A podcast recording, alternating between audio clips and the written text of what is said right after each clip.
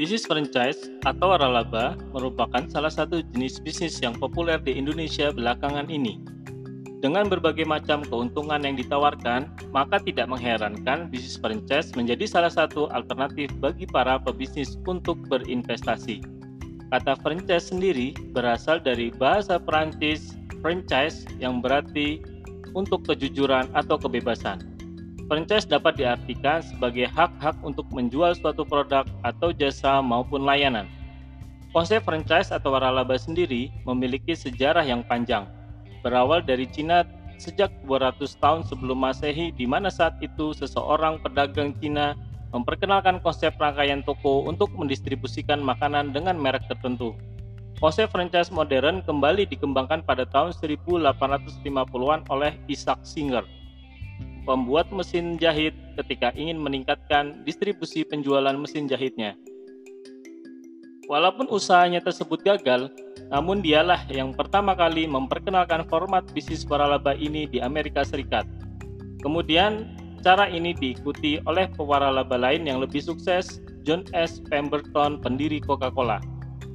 Namun menurut sumber lain yang mengikuti, Singer kemudian bukanlah Coca-Cola, melainkan sebuah industri otomotif Amerika Serikat, General Motors Industry di tahun 1898 berupa persetujuan eksklusif antara pabrikan mobil dengan penjual.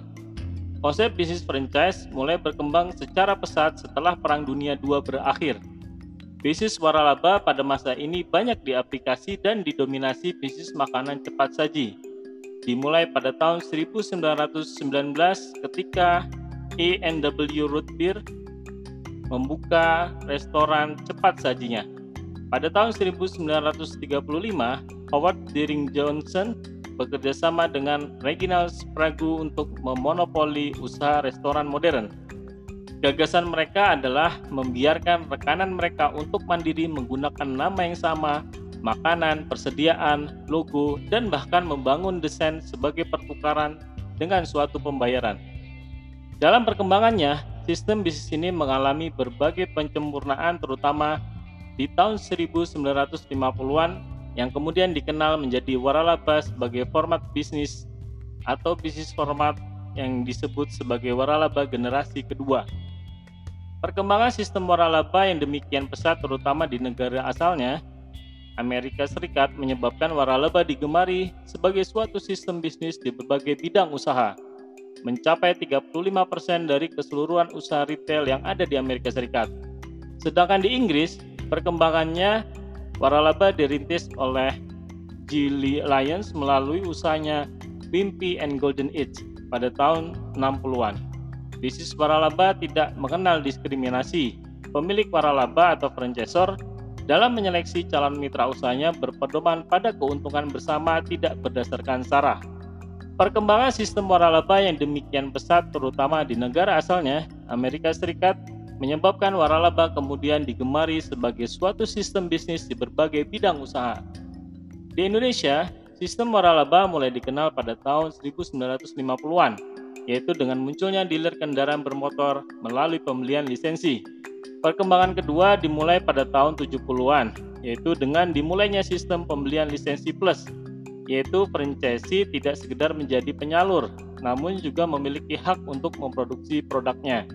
Di Indonesia mengalami perkembangan yang pesat pada tahun 2004. Pada mulanya, bisnis franchise dimulai dengan masuknya brand-brand franchise asing ke Indonesia.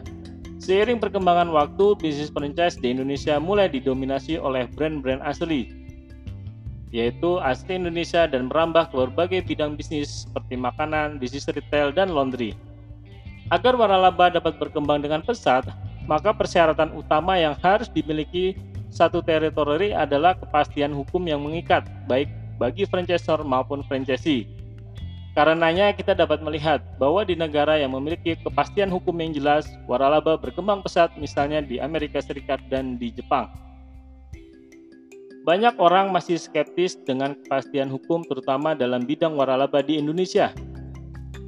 Namun saat ini kepastian hukum untuk berusaha dengan format bisnis waralaba jauh lebih baik dari sebelum tahun 1997. Hal ini terlihat dari semakin banyaknya payung hukum yang dapat melindungi bisnis waralaba.